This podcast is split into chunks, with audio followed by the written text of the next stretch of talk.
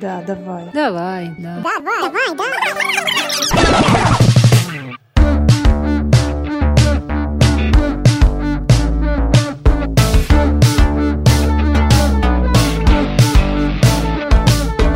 Давай. Привет, вы слушаете подкаст «Давай, да» и с вами Мила. И Алина. Сегодня у нас очень необычная и обычная при этом профессия, профессия многодетная мама. Мы взяли многодетную маму как отдельную профессию, потому что считаем, что это человек с очень большим спектром навыков. Алин, как думаешь, как проходит день у многодетной мамы? Я думаю, что день многодетной мамы проходит в огромном количестве дел и забот, в постоянном планировании чего-нибудь для своих детей. Но, в принципе, я хотела бы сказать, что я считаю, что можно сказать, что мама — это профессия. Даже не многодетная мама, любая мама, даже если у нее один ребенок, это тяжелый ежедневный труд без выходных и отпусков. И, к сожалению, очень часто к этому многие люди относятся даже с пренебрежением. Например, говоришь кому-то, вот я сижу дома с ребенком. И есть категория людей, которые сразу, ой, все, дома с ребенком, значит, ничего не делаешь. Но на самом деле под словом мама кроется такое огромное количество дел, ответственности, навыков, знаний и умений, что на самом деле это действительно тянет на полноценную профессию. Мне кажется, это еще мало того, и ты подписываешь контракт бессрочный, но минимум на 18 лет. Но, как известно, и в 40 наши дети, они наши дети. И очень интересно как раз, что у нас с тобой у обеих нет такого опыта пока что. У меня тоже пока нет детей. А, Я планирую их заводить, но интересно будет как раз послушать человека, который к нам в гости придет со стороны специалистов профессии, в которой мы еще не были и не знаем, как там да что обстоит. Возможно, мы зададим какие-то для себя интересные такие вопросы новичков. Ты боишься, кстати, материнства в плане вот этой нагрузки ответственности, что тебе придется постоянно находиться в профессии? В целом это немного страшно, потому что это связано с очень большой ответственностью, которую ты берешь на всю жизнь. А вдруг я не справлюсь? А вдруг будут с этим маленьким человеком какие-то сложности? Он же от меня полностью зависит. Какие-то такие мысли есть. Не то, чтобы это заставляло меня как-то не хотеть вообще в принципе заводить детей. Я настроена на то, что, наверное, они у меня когда-нибудь будут, но небольшие какие-то страхи, конечно, присутствуют. А у тебя? Я к этому давно относилась и не раз говорила, я помню даже по молодости, что когда я буду готова к материнству, для меня это будет мой самый большой проект. Я мыслю тут просто в силу, может быть, профессии своей, вот этих всех издержек такими проектами. Вот ты создаешь проект, он у тебя может быть законченный, или тебе всегда хочется в него что-то довнести, как-то его улучшить. Вот э, ребенок для меня это как в хорошем смысле, естественно, большой-большой проект, в который я вкладываю всю душу, все силы, свое время, энергию. И тут ты не можешь довнести корректировки, скажем так, или как-то сильно ошибаться. Это сложный проект, требующий ответственности. Я всегда думала, что я должна быть к нему готова. Вот, может быть, спросим тогда нашу гостью. Кстати, интересно, что наша гостья еще и психолог. О, мне кажется, это очень классное подспорье в профессии мамы. Я думаю, ей это очень сильно помогает. Да. Это интересно, кстати, будет узнать. Пойдем узнаем? А, давай. Давай, да, пойдем узнаем. Да, давай. Давай. Да. Итак, у нас сегодня в гостях представитель необычной профессии, потому что никто не привык ее считать полноценной профессией, и мы сегодня об этом поговорим. Даша Лазовская. Даша, привет. Алина, привет. Мила, привет. Привет. И как раз, чтобы ответить на этот вопрос, скажи нам, Даша, пожалуйста, почему нужно считать маму полноценной профессией? Я вообще всегда считала материнство полноценной профессией, независимо от того, сколько в семье детей. А когда Мила прислала мне перед эфиром вопросы, мое понимание оформилось прям вот конкретно, потому что профессия мамы требует просто максимальной отдачи, максимального вложения. Это полноценный рабочий день без перерывов и выходных. Поэтому, если посчитать, например, все функции, которые мама выполняет за день, и перевести их э, в деньги, получится весьма внушительная сумма, которую, конечно же, нам в день никто не платит в полноценном объеме. Вот. А так, если перевести все это в день знаки и кому-нибудь показать, ну, а потом просто устроить тест-драйв и на пару дней дать побыть в шкуре full-time мам, я думаю, что у человека немножко перевернется картина мира в голове. Я уже согласна. Да, скажи, пожалуйста, как думаешь, из каких специальностей состоит профессия мамы? Так, сейчас я думаю, пальцев хватит, не хватит. На ногах можно тоже использовать. Психолог, педагог, а, медработник, а, там, если какие-то там узкие специальности, то а, повар, а, менеджер, как это называется? А, антикризисный менеджер. То есть тут э, очень много всего. Плюс, если, например, уже там дети более старшего возраста, то это не просто педагог какой-то общей практики, это начинаются уже более узкие такие варианты, там где-то кому-то физика, математика, кому-то гуманитарная. Так что очень много всего. Еще экскурсовод по миру всему окружающему.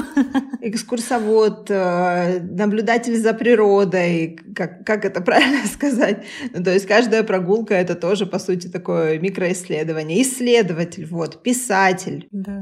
Но вот если нужно выделить три, то я бы сказала, что это психолог, педагог и менеджер.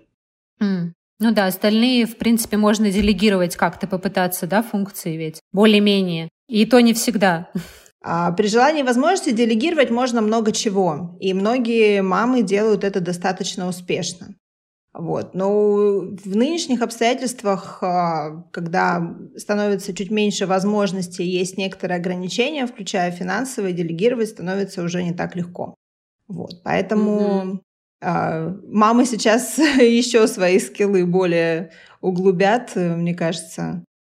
Прокачают, да. Слушай, а вот Вытекающая тема. У, у тебя команда какая-то поддерживающая есть? Из кого она состоит? Я имею в виду, поскольку мы рассуждаем как о профессии, поэтому я и, возможно, термины непривычно использую такие. Но в твоем отделе сколько человек? Может быть, там бабушки, няня, папой э, детей, дедушки, тети, дяди, может, как-то задействованы? Мы 8 лет назад переехали в Москву и оказались в ситуации, где у нас нету вообще никакой группы поддержки. Mm. То есть это я, мой муж и наши дети. Тут у нас нету даже самой какой-нибудь завалящей тети, не говоря уже о бабушках. Вот. Няня, няня у нас была, когда я несколько лет назад вышла провела эксперимент и вышла на полный день работать, и мы взяли няню к младшему ребенку, а, которая просто с ним была полдня, забирала из сада. Но я поняла, что няни не моя история. То есть мне вот именно просто взять и человеку делегировать ребенка с полной ответственностью трудно. Вот. Mm-hmm. То есть мне важно, чтобы я была с детьми в полном контакте. Тем не менее, я знаю отличные примеры с нянями, которые с детьми долгие годы, это уже фактически член семьи. Просто кому-то это подходит, кому-то не подходит. Вот, а у нас вот так вот. Мы вдвоем и дети. Да, мы тебе не задали главный вопрос. Мы сказали, что ты многодетная мама, но мы не спросили, сколько же у тебя детей. Расскажи, сколько у тебя детей и какого они возраста. У меня многодетный минимум, у меня трое детей. Как говорят э, мамы, у которых больше, чем трое детей, что не надо называть себя многодетными, вы трехдетные. Но государство считает нас многодетными, поэтому я себя тоже считаю. А, у меня трое детей, а, старшей дочери почти 15, средней 12, и младшему сыну будет 7 э, для меня по занятости а, мама с одним ребенком уже многодетная, честно. Какой возраст самый сложный для тебя сейчас? Ну, сейчас э, уже постфактум я бы сказала, что для меня самым сложным возрастом был и остается возраст до года или mm-hmm. вот с года до двух. Вот у меня одна дочь уже полноценный подросток, вторая вступает в подростковый возраст, и я ожидала, что экстраполируя это на свой опыт, я ожидала, что будет трешак, честно скажу. Я ожидала просто ужасные там 12, 13, вот это вот все. Но вот пока вы не видите, но я держу пальцы крестиком, пока более-менее все нормально. Э, полноценный контакт с детьми дает свои результаты, и у меня достаточно хорошие отношения с обеими девочками. Какого-то прям... Э, наоборот, мне интересно. То есть вот прям реально интересно. Учитывая, что старшая дочь уже выше меня почти на голову, и это такой прям большой, большой человек, который ходит теперь рядом со мной, лежит рядом со мной на диване, это тоже очень интересный опыт. И вот второй, наверное, сложный такой возраст, это вот перед, э, не знаю, как у мальчиков, но у девочек я это заметила у обеих, перед началом пубертата, это вот 10-11 лет, когда уже начинаются какие-то, видимо, гормональные процессы, голова еще не догоняет, это вот очень много скандалов и нытья. Но, опять же, в хорошем контакте с детьми можно и это пережить и с винишком по вечерам. Так что вот. И когда меня спрашивают иногда, ну вот ну когда вот, когда уже станет легче, когда будет интереснее? Говорю, ну, ребят, ну всегда примерно одинаково трудно и примерно одинаково интересно. Просто в разных ипостасях. У меня есть семилетка, и сейчас тоже интересно. Хотя мальчик это совсем другой опыт, и отношения с ним другие, с ним вообще другое все. Может быть, еще потому, что это младший ребенок и рожденный в более осознанном моем возрасте. Вот. Поэтому всегда трудно, но всегда интересно. Да, слушай, мы тебя спросили про твою команду. У тебя, значит, получается, вы с мужем вдвоем коллеги в этом нелегком деле. Да. А расскажи, насколько у вас разделение обязанностей? У вас такая классическая семья, когда муж работает, а ты дома с детьми проводишь время? Ну, мы, э, муж работает э, по графику, у него прям тоже, у него полноценная занятость, э, а, и тем не менее, как-то вот всегда так было, и всегда он с детьми мне максимально помогал, особенно с маленькими детьми, когда они были. Как-то вот у нас дочери подряд, потом сын, он всегда был полноценным участником родительского процесса. Мог подменить меня по всем вопросам, как бы это никогда не было ни проблемой, ни ничем. А сейчас, когда девочки уже выросли, я вижу, что они немного отдалились, потому что ему непонятны иногда бывают вот эти все подростковые закидоны, подростковые вопросы, как мы иногда там разбираем какие-то драмы.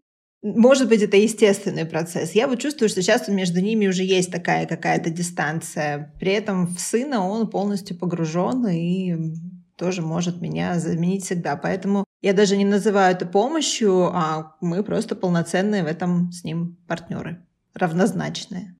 Это очень классно. А можно вопрос, который, если тебе некомфортно, я уточняла, не, не помню, спросила ли я в итоге ответ, вырежу, если он некомфортен. А все ли дети у тебя были запланированные? Ну, скажем так, они все были абсолютно желанные, но Конечно. запланированные были не все. Где-то счастливая случайность есть, да? Да, ну вот у нас как раз средняя дочь — это счастливая случайность. У них э, получается такая небольшая разница в возрасте, два с половиной года. Мы особо не планировали, но это произошло, и как бы, ну ок, живем дальше. Про младшего сына, наверное, можно про него сказать, что вот он был прямо осознанный, запланированный, а старшая дочь, мы подразумевали, что это может в ближайшее время случиться, ну, как бы просто ничего не делали ни, ни для и не против. Вот, и mm-hmm. все случилось там в свое время, как бы все были плюс-минус к этому готовы. Но это уже другая история, потому что быть готовой к беременности это одно, а быть готовой к ребенку это вообще совершенно другое. Ну, кстати, да, да, расскажи, какие у тебя были ожидания от материнства и как, какая по сравнению с этим получилась реальность? У меня уже три опыта материнства смешались в один, поэтому про ожидания, честно говоря, не могу сейчас сказать. А то, что это выглядит совсем не так, как это представлялось мне в юности, например, это точно. Все дети рождены в разном моем психологическом состоянии, ну, то есть я там до, например, младшего ребенка я уже психологически доросла. Вот, и подход ко всему был какой-то уже более, наверное, осознанный. Не знаю, какие у меня были ожидания. Не, вот врасплох меня сейчас застали. А у тебя, может быть, по-разному все три, ну как не ожидания? Каждый ребенок одинаково, ты погружалась в плане ты понимала, что вот появился второй ребенок, ты помнишь, ага, с первым было так, так и так, и примерно понимала какой-то алгоритм действий, или каждый раз были какие-то сюрпризы, может быть? Ты знаешь, вот ты сейчас интересно подметила, да, что есть э, какие-то нарастают алгоритмы со временем, с опытом. И да, конечно, со вторым и с третьим ребенком мне уже было там, во всяком случае, там физические всякие физиологические процессы, они мне были mm. более понятны. То есть в физическом плане стало, конечно, легче. А другое дело, что с, с каждым новым ребенком количество детей увеличивается, поэтому психологически тоже приходится адаптироваться каждому из них. И э, я вот поняла, например, году э, младшей, что мне с ними двумя легче, чем с одним ребенком, потому что у них из-за небольшой разницы один режим, один, mm. Один график всяких там развлечений, занятий, они едят одно и то же. И вот до какого-то момента, по-моему, это было где-то до того, как старшая пошла в школу, а было вообще прям супер легко. То есть не нужно ничего придумывать отдельно каждому. Мы все делаем там все вместе все там спят днем, включая родителей, все едят в одно и то же время, как бы жизнь устаканилась. С появлением школы и одновременно с этим третьего ребенка все опять пришлось перекраивать. Вот. Слушай, вот у тебя появилась ли дополнительная функция, например, нагрузки как психолога, воспитателя, пионер-вожатого, я не знаю, когда ты поняла, что два ребенка примерно одного возраста, например, между собой как-то не могут найти общий язык? Приходи, ну, приходила ли с этим большая нагрузка какая-то дополнительная? Ну да, безусловно, она есть, но она уже как-то потом становится встроена в ежедневные все действия. То есть у меня нету такого тумблера, который так, а сейчас я включаю психолога, а потом переключаюсь обратно в педагога. Оно как-то все идет э, одним таким потоком. То есть я не выпадаю из одного, чтобы делать другое. Угу. Конечно, бывают там какие-то кризисные ситуации, когда там уже не до психологов и не до педагогов, нужно просто себя за шкирку вывести за дверь, дать себе продышаться, чтобы не, не наломать дров, и потом вернуться обратно. Такое бывало. Наверное, вы знаете, есть э, э, такая девушка, она писатель и делает детские мультики, Наталья Ремеш. Угу. Да, знаю, я на нее подписана. Я давно на нее тоже подписана, она мне очень нравится. И у нее вот недавно, мне кажется, недели две назад был такой интересный пост про тайм-ауты. Делаете ли вы детям тайм-ауты? И вот там э, в комментариях разделились на два лагеря. Один лагерь говорил о том, что тайм-аут – это все равно воспитательная мера, это все равно некое насилие над ребенком, Второй лагерь утверждал, что тайм-ауты работают для детей и для взрослых одинаково хорошо, поэтому мы их практикуем. Я вот принадлежу ко второму лагерю. Я практикую тайм-ауты. Просто нужно их э, разделять по возрасту. То есть, например, если там младшему ребенку, когда там уже ситуация не разрешается самостоятельно и нужно кого-то изолировать, э, изолировать э, общество от трафика, младшему ребенку я объясняю то, что он может понять. Дверь открыта, но ты в комнате. И в комнате ты на 15 минут. Я ставлю таймер, услышишь таймер, ты можешь выходить. Ну, то есть 15 минут это для него какая-то понятная величина. То есть это не, за 15 минут его мир не успевает рухнуть. Что его там поставили в угол, оставили одного, запретили выходить. Со старшими разговор такой. Всем нужно сейчас передохнуть. Ты идешь в свою комнату, можешь выйти, когда захочешь. То есть нет там ограничения. Себе точно так же. Я говорю там детям, я сейчас страшно зла, это, допустим, если они знают, что это не связано с ними, я им говорю, это никак не связано с вами, но я сейчас страшно зла, мне нужна передышка, я вернусь через 10 минут, в комнату не заходить. Я ухожу в комнату, выхожу через 10 минут, там, попив воды, пожевав жвачку и продышавшись, и все. Дальше уже можно снова вести какой-то диалог такой осознанный. Ну да, мне кажется, это вообще вот. классно, когда люди проговаривают все, что с ними происходит, и для детей это тоже очень важно, чтобы они понимали. Проговаривать это вообще ключевой момент. То есть все, что не сказано, оно остается в голове и никак э, до респондента не доходит. Вот. И как говорит моя мама, ну вот мы уже тут говорили, да, или будем говорить о том, что я работаю в семейном проекте прикладной психологии, у меня мама психотерапевт и психиатр и педиатр, со стажем в профессии более 30 лет. И у нас в нашем проекте есть школа, есть телеграм-канал и есть подкаст. И вот моя мама всегда говорит, вот нужно все проговаривать в режиме радио, ничего не держать в себе. Это такой алгоритм, он называется фактическое описание текущей реальности. То есть вот все, что ты проговорил, все, что я проговорила, оно, во-первых, не задержалось в моей голове, не стало какой-то ментальной жвачкой, во-вторых, меня услышали. Как бы приняли они это к действию или не приняли, это уже другой вопрос. Чаще принимают, потому что это, опять же, фактическое описание. Вот я по фактам описала. Ты сейчас делал то-то, то-то, меня, например, это раздражает потому-то, потому-то, мы так не делаем, потому-то давай что-то с этим делать. Ну, мы все знаем, да, что не только у детей, но иногда и со взрослыми людьми приходится одни и те же вещи проговаривать по 150 раз и не доходит. Но, может быть, где-то когда-то пазл сойдется. Важно просто это вслух всегда говорить. Я стараюсь. У меня mm-hmm. тоже не всегда это работает, но я стараюсь.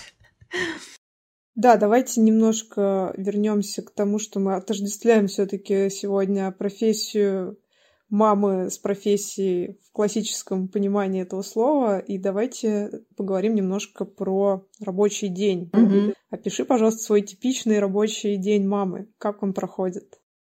Так, ну вот сейчас у меня, к счастью, все на каникулах. К счастью или не к счастью, ну, скорее к счастью, но с другой стороны, теперь все круглосуточно со мной. А, я встаю в обычный день, будний день, я встаю в 6.30. Девочки к этому времени уже, как правило, встали сами. А, завтрак. Девочки идут в школу сами, младшего отвожу я или отводит э, муж. А дальше у меня начинается мой рабочий день. У меня есть там некий алгоритм моих рабочих задач. Он у меня должен быть выполнен до 13.00, потому что потом мне нужно забирать э, сына из сада. А потом все, как правило, где-то с часу до трех, до четырех уже собираются дома дети. Мы обедаем вместе, мы что-то обсуждаем. А, у каждого там есть... Э, вот, мы это не, специально не устанавливаем, но каждый понимает, что вот у него там есть какой-то слот, когда можно мне пожаловаться на то, что происходило сегодня. Вот. Потом э, все занимаются своими делами, девочки делают уроки, младший где-то и сам играет. Э, у меня опять продолжается мой рабочий день.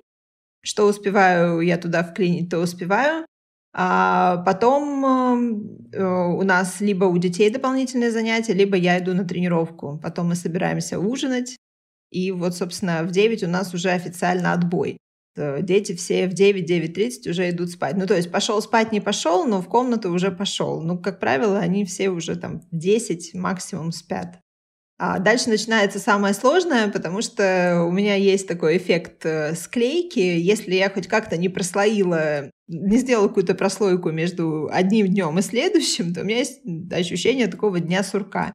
Поэтому я делаю что-то, что мне интересно. Я могу, там, у меня есть мой телеграм-канальчик, я могу пописать туда, я могу что-то порисовать, мы можем посмотреть вместе какое-то кино. Вот, но до полуночи обычно тоже стараемся уйти на боковую. А скажи, пожалуйста, у тебя готовка, например, занимает сколько времени или как организован этот процесс? Потому что накормить как минимум троих еще и себя, и мужа же надо. Ну да, у меня этот процесс уже годами отлаженный. Mm. Видимо, надо как-то посвятить этому время и больше описать. А, я э, два дня в неделю где-то вот, ну, в середине недели на выходных э, э, выделяю на заготовки. То есть я делаю какие-то полуфабрикаты, и потом там мне э, где-то раз-два дня нужно что-то приготовить, ну там типа горячего. Для меня как раз готовка это ресурсная зона, то есть она не отнимает у меня силы. Mm-hmm. Я наоборот там черпаю энергию. Для меня готовить еду это вот прям классно, прикольно. А, я там самовыражаюсь, можно сказать. Вот, поэтому для меня это не вопрос. То есть, да, это занимает время, но не отнимает сил, как правило. А бывают какие-то споры по еде у детей, например, что типа я это не буду, не хочу, или мама готовит всю неделю гречку, я не знаю, вдруг у кого-то какие-то пристрастия. Есть в этой зоне какие-то проблемные места? Есть, были, бывают, но тоже опытным путем. Я вот знаю, что, допустим, они не едят там всякие смешанные блюда, типа рагу и так далее. Поэтому я просто готовлю отдельные продукты, из которых каждый себе в обед или вечером составляет, mm-hmm. как из конструктора, то, что он хочет. Например, кто-то не ест мясо, кто-то не, не хочет там какую-нибудь крупу, но есть там свежие овощи. В общем, формат конструктора у нас работает отлично. Классно. Потому что, да, пару mm-hmm. бывали, конечно, такие случаи, когда я там изощрюсь, что-нибудь приготовлю, такие, а можно рис? А я хочу бутерброд. Или там начинаются какие-нибудь ковыряния в тарелке, что меня особенно сильно раздражает. А, поэтому я просто этого не делаю. Иногда э, у меня вот со старшей дочерью, у нее очень такой принципиальный подход к питанию. Она категорически не ест приготовленные овощи и категорически ничего в тарелке не любит смешанного. Mm. И мы с ней называем этот процесс расширение пищевых горизонтов. То есть я, например, что-то такое готовлю, чего она никогда не ела, и я ей говорю, давай ты попробуешь, если тебе не понравится, ты всегда можешь выплюнуть. Вот. И таким образом вот сейчас, как почти 15 годам, она начала, наконец, есть всякие штуки, которые до этого не ела. И вот она говорит, блин, ну ведь это же так вкусно. Или, например, ну, это как бы съедобно, я, может быть, попробую еще раз, но вот прямо сейчас мне не хочется. И в каждом возрасте у всех троих бывали такие взлеты и падения. То есть то они едят авокадо там и все на свете, то неделю питаются, вот как ты сказала, одной гречкой. Такое тоже бывало. Вот. Но тут э, тоже важно в нужный момент прикрутить свои амбиции и убедиться просто в том, что ребенок сыт. Вот он сыт, и окей, там, от недели на гречке ничего с ним не будет. Потом э, преодолеет этот какой-то свой внутренний кризис и перейдет на что-то другое. Mm-hmm. Ну вот для нас работает формат конструктора. Да, здорово. Я смотрю, у тебя довольно уже такие автономные процессы, потому что, видимо, многолетняя отладка сделала свое дело. Ну вот, кстати, интересно послушать, как, какой был твой день, когда вот, например, все начиналось с первым ребенком, какие-то первые годы материнства. Наверняка этот день очень сильно отличался от того, что есть сейчас. Он был более наполнен какими-то заботами и трудностями. Вот ты помнишь какие-то первые годы материнства? Расскажи о них. А, ну, у памяти есть такое свойство стирать все плохое и оставлять только хорошее. Но из первых лет материнства, потом практически сразу двойного материнства, я помню, что некоторые дни были не жизнью, а выживанием. То есть день прошел, и слава богу. Все живы, здоровы, и слава богу. Я э, жива, относительно здорова, и тоже, в общем, неплохо. И это при том, что мы тогда жили в другом городе, и у нас была команда бабушек на подхвате, и были и тети, и дяди. И вот даже с этой помощью оно все равно давалось трудно. Из того, что вот я могу прямо отдельно выделить, я сама себя загоняла очень сильно, потому что а, было такое там давление тоже и от общества, в котором мы тогда находились. Нужно, чтобы все было идеально. Я должна и сама супер выглядеть, и ребенок у меня должен быть супер, и все развивашки, и вот это вот все. И обязательно там а, мы ходим в какие-то компании или входим там все вместе на какие-то детские занятия. И это такая немножко ярмарка тщеславия тогда была. Я вот сейчас, конечно, постфактум понимаю, что в некоторые моменты я сама себя загоняла, можно было этого не делать. Но этот дзен пришел ко мне гораздо позже, уже только с третьим ребенком. Вот. Поэтому, если вот надо было бы самой себе дать э, назад в прошлое какой-то совет на эту тему, я бы сказала, не загоняйся. Тебе не надо много, и ребенку не надо много. Можно было получить от этого чуть больше удовольствия, чем я получила тогда. Ну, мне кажется, это в целом такой небольшой пунктик для всех перфекционистов, потому что очень тяжело что-то сделать не на отлично, очень расстраиваешься, если не получается, но на самом деле полезно все-таки немножко планочку себе пониже переставить, чтобы совсем уже не убиться в этом месте. Абсолютно, только планочка сама не переставляется. К тому, чтобы это сделать, нужно тоже осознанно подойти. Ко мне это знание пришло позже, не тогда. Ну вот я еще хочу отметить, что по нынешним меркам я родила довольно рано, то есть 26 лет у меня уже было двое детей. И вот сейчас э, я бы себе сказала, ну, можно было бы подождать. Вот, то есть э, тогда как бы 24 года еще, э, ну, 2007 год, тогда 24 года еще не считалось, что это супер рано я родила. Сейчас я считаю, что это рановато. То есть тем, кто там сейчас об этом задумается, я бы вот прям от души пожелала подумать и подождать. Ну, тем не менее, молодые родители — это тоже классно. Ну да. да. Любые родители это классно. Любые родители это классно. Любые осознанные родители это классно. Не загнанные. Это вообще шикарно уже. Не загнанные ни в каком смысле, не загнанные в какие-то рамки. Потому что сейчас вот, как, ну, опять же, да, физически сейчас с детьми уже несложно. То есть нету там каких-то бессонных ночей, нету там бесконечного там кормления, не кормления а наступает возраст, когда мне психологически бывает утомительно, потому что они все разные, и каждому свой подход, и задачи у всех разные, запросы разные, и вот я иногда там к концу дня понимаю, что я просто У меня глаза в кучу, потому что я бесконечно говорила сегодня. Я говорила, говорила, выясняла, задавала вопросы, слушала. А, а слушание с детьми любого возраста, оно активное. То есть нельзя просто там фоново как-то слушать ребенка и кивать. Такое не прокатывает. И вот от активного слушания и говорения я, конечно, бывает к вечеру устаю. Слушай, а ты используешь делегирование среди детей? А, потому что я знаю, что есть очень разные точки зрения на этот счет. Ну, то есть, э, чтобы старшего, чтобы самой, например, передохнуть, сказать старшей дочери так, например, по там, вторникам вечером час ты занимаешься с младшим братом. Она такая, блин, нет, у меня парень ждет там, ну, что-нибудь такое. А ты такой, нет, ты должна участвовать в его жизни. Как ты к этому относишься, используешь ли это? Делегирование я использую, но обязалова никакого нет. То есть я могу, например, старше сказать, Сонь, я вот, мне сейчас нужно поработать, или, например, я сегодня сильно устала, пожалуйста, возьми а, Саву и погуляй с ним часок, или чем-то с ним позанимайся. Она может закатить глаза, но поскольку, но поскольку это не обязалово, и в целом она уже понимает, ну, он большая девочка, она находится со мной в постоянном контакте, она понимает, где вот нужно там дать мне немного выдохнуть, и она берет его на какое-то время, они там что-то вместе делают, причем они реально увлекаются тем, что они делают, и я понимаю, что там все нормально.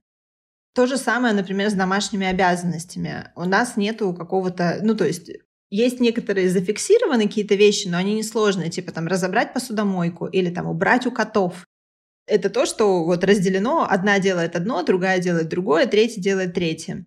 Но это что-то супер легкое, и оно вот не такое, что вот если ты этого не сделал, то все, твоей жизни конец прямо сейчас. И как-то оно само переросло в то, что, например, старшая сама себя определила. По субботам она делает уборку у себя в комнате и помогает с уборкой мне. Средняя дочь для себя определила, что она берет на себя всех котов и, например, развешивание белья из машинки. Там младший тоже помогает что-то разбирать или убирает свою комнату. И как-то так получилось, что вот сейчас у меня средняя дочь готовит младшего сына к школе. Она сама так решила. Они каждый день занимаются, у них уроки, она организовала ему учебный процесс. И настолько у нее это классно получается, что мы начали ей за это платить. О, классно. Круто.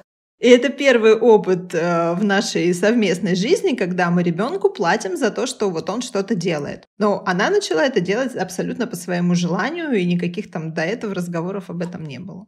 Вот мне кажется, это, кстати, очень круто и важно, то, что это была мотивация не мы тебе заплатим, если ты с ним позанимаешься, а ты делаешь это круто, у тебя получается, давай тебе за это будем ну, платить зарплату, грубо говоря.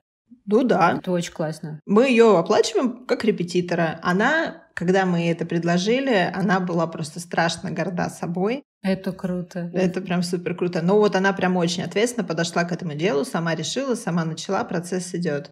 А вообще, в целом, я знаю, что некоторые семьи так делают, но мы никогда так не делали, ни за какие домашние обязанности мы никому ничего не платили. Ну, то есть были какие-то штуки, типа, например, там старшая дочь сплела мне бисерное кольцо, которое я попросила из там какой-то модели, которую я конкретно попросила. Я это кольцо оплатила. Потому что она туда вложила Тоже свой круто. труд. Какие, Тоже какие-то классно. она мне подарила просто так. Я тоже тогда не стала кочевряжиться. Это были стопроцентные скидки, sale. Да, да, да. Так что вот, а Слушай, какого- какого-то да. обязалова нет, потому что я, опять же, экстраполировала там свой опыт на это. У меня обязалово было, и это наложило определенный отпечаток на жизнь. Я ненавижу уборку, для меня это просто ужасный трэш и каждый раз мучение. Я решила, что я со своими детьми такого делать не буду, но вот в итоге само у нас как-то все устаканилось. Все в итоге кто-то делает. Я тоже сталкивалась с опытом. У нас, извините, если прям вклинюсь в свою историю, но у нас на даче, где мы, по идее, три месяца должны летом набирать силы отдыхать, мы втроем с сестрами тусовались. Я, моя родная сестра и двоюродная сестра, и наш двоюродный самый маленький младший брат. У нас было дежурство, дежурный по дому, дежурный по э, еде и дежурный по Васе. Это было. Младшего брата Вася звали. Это было самое нелюбимое, потому что нас заставляли с ним заниматься, заставляли укладывать спать. Остальные задачи тоже были так себе. Когда я подросла, у меня, у меня появились вопросы к моей тете, потому что я вспоминаю, что она только сидела там, типа, например, разгадывала кроссворд или ела семечки на даче, типа там в области чистила. Э, чаек заваривала и такая, давайте, давайте, вы сегодня дежурные. Я поэтому тоже так отношусь к этому. Но вот как ты рассказала, как у вас это устроено, это очень круто. Приучать ребенка к тому, что да, ее труд достойный, стоящий, особенно если она под заказ, грубо говоря, вложилась в это. Это очень круто, потому что мне этого никто не прививал. Мне кажется, это потрясающе. Ну вот, мне тоже этого никто не прививал, э, и вот этот вот был какой-то момент, мне кажется, это случилось, когда мы все-таки отделились от остальной нашей старшей части семьи и стали жить своим умом, когда я отпустила вот это все напряжение, что я там должна кому-то что-то показать и доказать, и перестала доказывать, и начала с детьми как-то входить в такое более потоковое, что ли, состояние. У этого есть свои минусы. Например, у меня дети не ходят ни на какие кружки ни на какие mm-hmm. секции, потому что, ну вот они ходили, а потом кто-то отказался, кто-то сказал, я не хочу, а мне это не интересно, а что мне интересно, я пока не знаю. То есть я не могу, например, предъявить каких-то грамот и сказать, посмотрите на академические достижения там или что-то типа того. Ну, зато... Кому они нужны? Ну, для кого-то это важно. Меня просто, меня просто таскали все детство по кружкам, эти грамоты где-то валяются и мама, и мама продолжает смотреть на них и гордиться ими. Меня на них до фени и всему моему окружению тоже. Потому что вот Алина, мы с ней дружим очень, и она вряд ли вообще в курсе о моих грамотах. Ну, просто, к примеру. Ну-ка, покажи мне свои грамоты быстро. Почему я ничего не знаю? Профиль в Телеграм. Да, сейчас диплом-то не всегда имеет значение. Ну, если ты не врач, конечно, например. Ну, там не ядерный ну, физик. Э. Да, да. У меня мой диплом не спросили за почти 25 лет ни разу. У меня ни разу не спросили. На работе просили в офисе принести, чтобы отсканировать, потому что для службы безопасности или куда там надо. Все просят портфолио, что там. Навыки. Ну, вообще спорный, конечно, вопрос с кружками, потому что меня вот, например, родители в детстве спрашивали, хочешь ли ты ходить в музыкальную школу? Я вот видела, как у меня mm-hmm. девчонки в классе ходили, как они там занимались, сольфеджио, сколько времени они на это тратили, и я сказала, нет, что-то я не хочу, это мне, наверное, не надо. А вот сейчас, во взрослом возрасте, я немножко жалею, что я там не умею, например, играть на каком-нибудь музыкальном инструменте. Мне кажется, это было бы прикольно и, наверное, полезно в какой-то степени. Но вот, вот не сложилось, не знаю, как в этом случае лучше поступать. Я тут с тобой чуть-чуть не соглашусь, потому что я скорее про именно грамоты, знаешь, как типа достигаторство какое-то, что надо в итоге что-то заслужить, если ты ходишь. У меня кружков сменилось неимоверное количество, но я не помню ни одну грамоту. У меня осталось в памяти вот что я тоже играла на фортепиано и ненавидела. Но зато я понимаю сейчас, что можно начать пойти делать что угодно. Ну, то есть вообще что угодно. И можно перестать это делать а не сидеть и «нет, надо закончить и получить грамоту» и вот всякое такое. Вот, как-то так. Ну, дети нашего поколения, мы, кажется, все через это прошли. У кого, у кого музыкалка, у кого художка, у кого там какая-нибудь спортивная гимнастика. Все были так или иначе чем-то напряжены. И это продолжается и сейчас тоже, как бы есть на детей там некая нагрузка, что обязательно ты должен заниматься. А я смотрю, что, ну, даже школьная программа со всеми ее академическими минусами, ее минус еще в том, что у детей она реально занимает очень много времени. То есть они уроки делают очень долго, потому что много задают. Куда туда еще вклинивать какие-то занятия? Ну, то есть ему что, не аниме посмотреть, не, не знаю, не просто потупить, времени не остается. Учиться расслабляться, получается, нужно сразу. А потом, а потом, да, нужно детей учить расслабляться. А как их учить расслабляться, если они просто уже загнаны опять сами, им еще нет там 15-16, а они уже загнаны по самые уши. Ну, во всем нужен баланс. Если баланс есть, то О, да. хорошо. Но мне кажется, очень круто, если есть какой-то с детства навык или какое-то увлечение, оно может послужить хорошим фундаментом для тебя в будущем. Если ты не будешь даже этим заниматься профессионально, это будет чем-то вроде твоего умения, хобби, отдушины. В общем, мне кажется, это хорошо. Но, конечно, зависит от обстоятельств. Если ребенок в целом никуда не хочет, заставлять его — это последнее дело. Да, я совершенно согласна, что есть какие-то штуки, которые могут в жизни очень пригодиться. Но когда ребенок, например, это выбрал для себя сам, это одно. И он с удовольствием этим занимается, не с-под палки тогда он точно так же не из-под палки может потом освоить другие скиллы, да, не там, мне не обязательно заканчивать художку с красным дипломом, чтобы потом пойти заниматься, не знаю, робототехникой или чем-то еще. Вот Классно рисует, молодец. Хочет ходить на какие-то курсы, пожалуйста. Ну вот у меня сейчас э, старшая захотела рисовать, э, вот она пошла рисовать. А если нету, если это все из-под палки, то зачем это нужно? Если каждый раз там в раздевалке перед гимнастикой слезы или там в бассейне холодная вода, и никто не хочет туда ходить. В общем, все это сейчас вспомнили детство. Да, у меня немножко флешбеки какие-то пошли. Давай мы немножко тоже вернемся к нашей общей конве. Расскажи, пожалуйста, вкратце. Вот мы с тобой уже много поговорили о всяких историях. Но вот в целом, что тебе нравится в твоей профессии? Что вот бесит, если так кратенько подытожить? Мне нравится, что я произвела на свет трех классных людей. Это моя ежедневная гордость. Я этим максимально горжусь. Э, они все трое разные, и мне каждый день с ними очень-очень интересно. Очень интересно. Не знаю, как будет дальше. Я вообще... Вот сейчас у меня нету ожиданий. Я не ставлю цели, у меня нет каких-то сверхожиданий. Каждый день он разный, но в целом он, как правило, какой-то классный, интересный.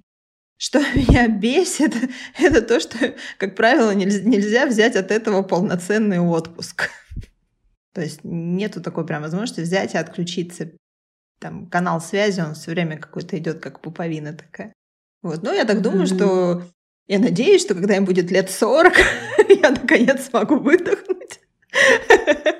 Вот, кстати, вытекающий... А можешь как раз сказать? Да, или ты хотела этот задать, давай. Ну, мы обе хотим спросить про э, work-life balance. Как ты отдыхаешь? Как ты восполняешь ресурс? Да? Да. Ты тоже? У тебя другой Yeah. Меня все знают как человека очень общительного, а на самом деле для меня ресурс — это быть одной. Поэтому как только у меня есть возможность, я сразу себе организовываю хоть сколько-то времени с собой наедине. Для меня это просто супер важно. Не с другими взрослыми людьми, не с мужем, там, не с друзьями. Мне прям супер важно побыть одной. Я там черпаю свой ресурс. Когда я в ресурсе, когда мне дают возможность побыть одной, это вот прям на первом месте. Дальше все, как правило, а как... складывается само. А как часто ты находишь такое время? То есть это раз в день бывает или реже? Когда они, например, все в саду, в саду и в школе, в школе, у меня есть mm-hmm. возможность побыть одной, но это время у меня, как правило, занято моей работой. Поэтому это не считается. Сейчас я для себя прям выделила несколько дней в неделю, а, когда я иду и занимаюсь. У меня там есть небольшой спорт, я вот им занимаюсь, и это то время, когда я сама с собой. Это вот у меня идет в зачет. Э, и поэтому я решила, что я лучше буду куда-то ходить и заниматься, чем я буду заниматься дома, потому что дома, как правило, это не получается, дома все время что-то отвлекает. И так вот я вышла из дома, пошла этим занялась и вернулась обратно уже в ресурсном состоянии. А второй, второй ресурс — это мои друзья. У меня есть классные друзья, и я с ними иногда выбираюсь куда-то, и мы чем-то занимаемся интересным. Или, или вообще ничем не занимаемся, а просто где-нибудь на веранде пьем вино. Звучит, кстати, вот как раз очень, очень про, как про профессию, потому что то же самое, если ты работаешь дома, и дома же отдыхаешь потом, то очень смазана граница и сложнее восстанавливаться становится. Ну вот разделить это время работа, отдых. И у тебя, получается, как раз э, началось восполнение, когда ты это даже в пространстве в каком-то разделила. Да, да, ты права. Именно так и было. Но для дойти до этого мне тоже стоило определенного времени и усилий. Я не сразу для себя это поняла. Теперь работает.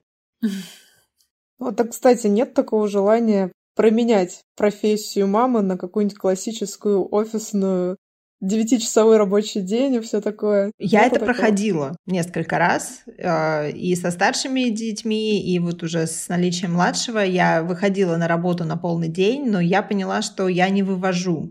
Потому что я же не сменяю одно на другое, я вклиниваю одно в другое.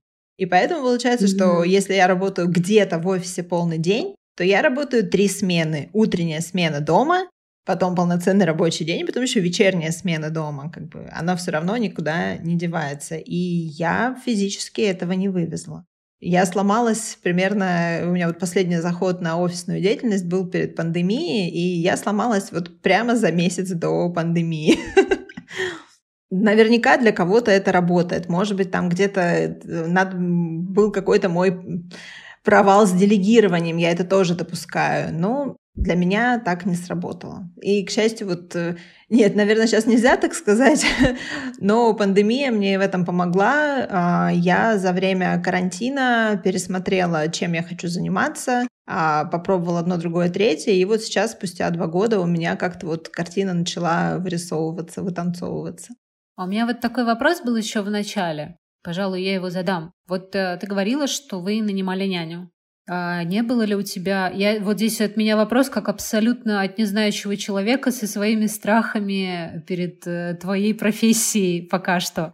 Вот ты нанимала няню, и не боялась ли ты, что ты что-то упускаешь за это время, и что она вложит что-то свое в ребенка, а ты хотела, чтобы это было как-то иначе? Супер вопрос, и я сама себе его задавала много-много раз. И да, этот страх у меня, безусловно, был. И это опасение у меня mm-hmm. тоже было. И э, это была одна из причин, по которой я больше не хочу оставлять детей кому-то еще. Потому что у нас была классная няня, молодая девушка, там э, студентка педагогического колледжа. Мы с ней прекрасно обо всем договорились. Она не сказать, чтобы там как-то сильно вносила там какие-то свои штуки в воспитание детей. То есть мы с ней договорились, что она приглядывает, а не воспитывает. Она обеспечивает безопасность, когда меня нет, э, и, собственно, на этом ее функция там, заканчивается. И именно поэтому до этого у меня никогда не было у детей няни, потому что я вижу, как это бывает иногда в других семьях, в которых есть няни, что в каждом ребенке ее всегда, ну, если немного, но она есть. То есть mm-hmm. вот это няня на влияние. Но это не только с няней, это с любыми помогающими людьми. У кого-то это бабушки, у кого-то это еще кто-то. Ну, для меня это трудно. Мне, ну, мне нужно, чтобы в моих детях была я. Может быть, это эго- эгоистично, но для меня это так. Ну вот э, это можно, кстати, слушателям дать на заметку, насколько профессия мамы приумножена. Когда вы в офисе специалистом работаете, а потом вас, например, повышают до руководителя, вы учитесь делегировать. И очень боитесь, что специалист какой-то, который, например, классный, крутой, а, что он сделает что-то не так, и пытаетесь э, участвовать в задаче, и такие, да, я сам, и уйди. И то есть руководитель из этого человека обычно не получается, например. Ну, это типа как ступень левелапа. Так вот, в профессии мамы проект своими руками создавать, то есть через няню стать, э, чтобы через няню как-то вносить частичку себя, да это, ну, по мне так невозможно. Поэтому я вот как раз этот страх высказала и понимаю, про что ты говоришь. Возможно, ну, невозможно, не, понимаю, у меня вот этот страх есть. То есть то, что в офисе вы можете все-таки приложить и делегировать и перенаучиться, то в профессии мамы это практически невозможно. Это тем более же обычно помощь няни нужна, когда дети совсем маленькие, а это максимальный вроде как, насколько мне известно, возраст, когда ребенок ну прям все впитывает. И да. Да, а главное, что физически мама при этом там не находится, и она никак не может это проконтролировать. А для контрол-фриков это, наверное, особенно тяжело. Я не контрол-фрик, но все равно для меня это было тяжело. И вот тоже, как бы, я не хочу сейчас там звучать назидательно, потому что ситуации бывают разные. Очень разные ситуации. Mm-hmm. Ни от чего нельзя в этом плане зарекаться, потому что понятно, что иногда просто ну, необходимо отдать ребенка в сад как можно раньше, просто для того, чтобы обеспечивать этого же ребенка выживание. А, иногда няня необходима, потому что иначе, ну там, допустим, мама в семье одна, да, или там отец в семье один, ну, в общем, детьми занимается один родитель. Кто будет это замещать? Так, здравствуйте, товарищ кот. У нас новый, у нас новый спикер. Он еще так мурлыкает в микрофон. Я своих выгнала, потому что, что они всегда лезут в самые интересные, вот послушать, полежать, вот это вот все. А, поэтому, да, есть ситуации, mm-hmm. когда это необходимо. Другое дело, что когда там няня нанимается просто потому, что, ну, хочется снять с себя какие-то обязанности, при том, что ну, там какой-то глобальной необходимости в этом нет. Ну, как бы, если нету ни у кого от этого моральных метаний, ну супер. То есть все, о чем взрослые Конечно. люди договорились, это нормально. Для меня это работает так, для кого-то это работает по-другому. Да, важно помнить, конечно, что это не панацея, а просто мы все очень разные, и каждому свое. Каждому свое, да. Я хочу сказать, что сейчас мы после этой беседы, я думаю, убедились в том, что все-таки мама особенно многодетная, ну и любая мама — это полноценная профессия. Мы получили, я думаю, ответ на вопрос сегодня об этом. И скажи тогда нам, пожалуйста, в завершении нашей интересной, прекрасной беседы, что бы ты посоветовала тем, кто хочет стать мамой, кто готовится в эту прекрасную профессию погрузиться? Ну, я скажу так. Занимайтесь собой. Когда вы будете в ресурсе и в профиците, вот тогда можно подумать о том, чтобы привести в этот мир еще одного человека потом, из изобилия. Не для того, чтобы там скомпенсировать какую-то свою штуку, или потому что уже там родственники капают на уши, или там муж давит, а из изобилия. Вот когда из этого, тогда получается вообще супер. А если так не получается, потом очень трудно это нагонять. Поэтому вот когда есть изобилие, когда есть прям профицит ресурса, времени, понятно, что нету какого-то идеального времени, но вот именно из изобилия. Я это так для себя чувствую. Да, мне кажется, отличный совет. Его обязательно нужно Да. всем взять на заметку. Спасибо тебе огромное за интересную беседу. Я думаю, много интересного почерпнули. Спасибо, что пришла к нам, поделилась. Спасибо вам большое за интереснейшие вопросы, за классную беседу, за такой позитив от вас обеих. Очень здорово. Вообще, э, мне так редко удается обо всем этом поговорить, и для меня это сейчас тоже было таким очень мощным ресурсом и таким эндорфиновым выбросом. Благодарю вас, Мила, Алина. Было очень-очень интересно и здорово. Я надеюсь, что этот выпуск будет очень полезный, потому что многие и боятся материнства, многие тонут в нем. А многие о нем вообще ни хрена не знают. И, и тут как раз классно, что Даша поделилась этим опытом, потому что не каждый к этому готов, не у каждого время ресурс находится в его рабочем дне мамы. Поэтому спасибо тебе, правда, огромное. Это очень ценно и классно, и интересно было. Я вот в финале еще хочу сказать, у меня есть э, знакомая, у нее шестеро детей. Да, то есть мы, мы с ней начали, мы с ней начали и закончили примерно одновременно рожать детей, только между моими у нее еще трое. И каждый раз, когда мне становится трудно, я вспоминаю ее и думаю, вот Юля смогла, а у нее в два раза больше, а ты точно сможешь. Вот. И для меня это прям становится таким пинком. Человек может с шестью, а у меня трое. Уж как-нибудь-то справлюсь. Да, я думаю, на такой позитивной ноте как раз можем тогда финально попрощаться. Спасибо еще раз, что пришла. Беседа была супер. Я вот тоже для себя почерпнула много интересного и тоже вдохновения и меньше страхов на то, что если у Даши получилось, то у меня получится. Обращайтесь, если что.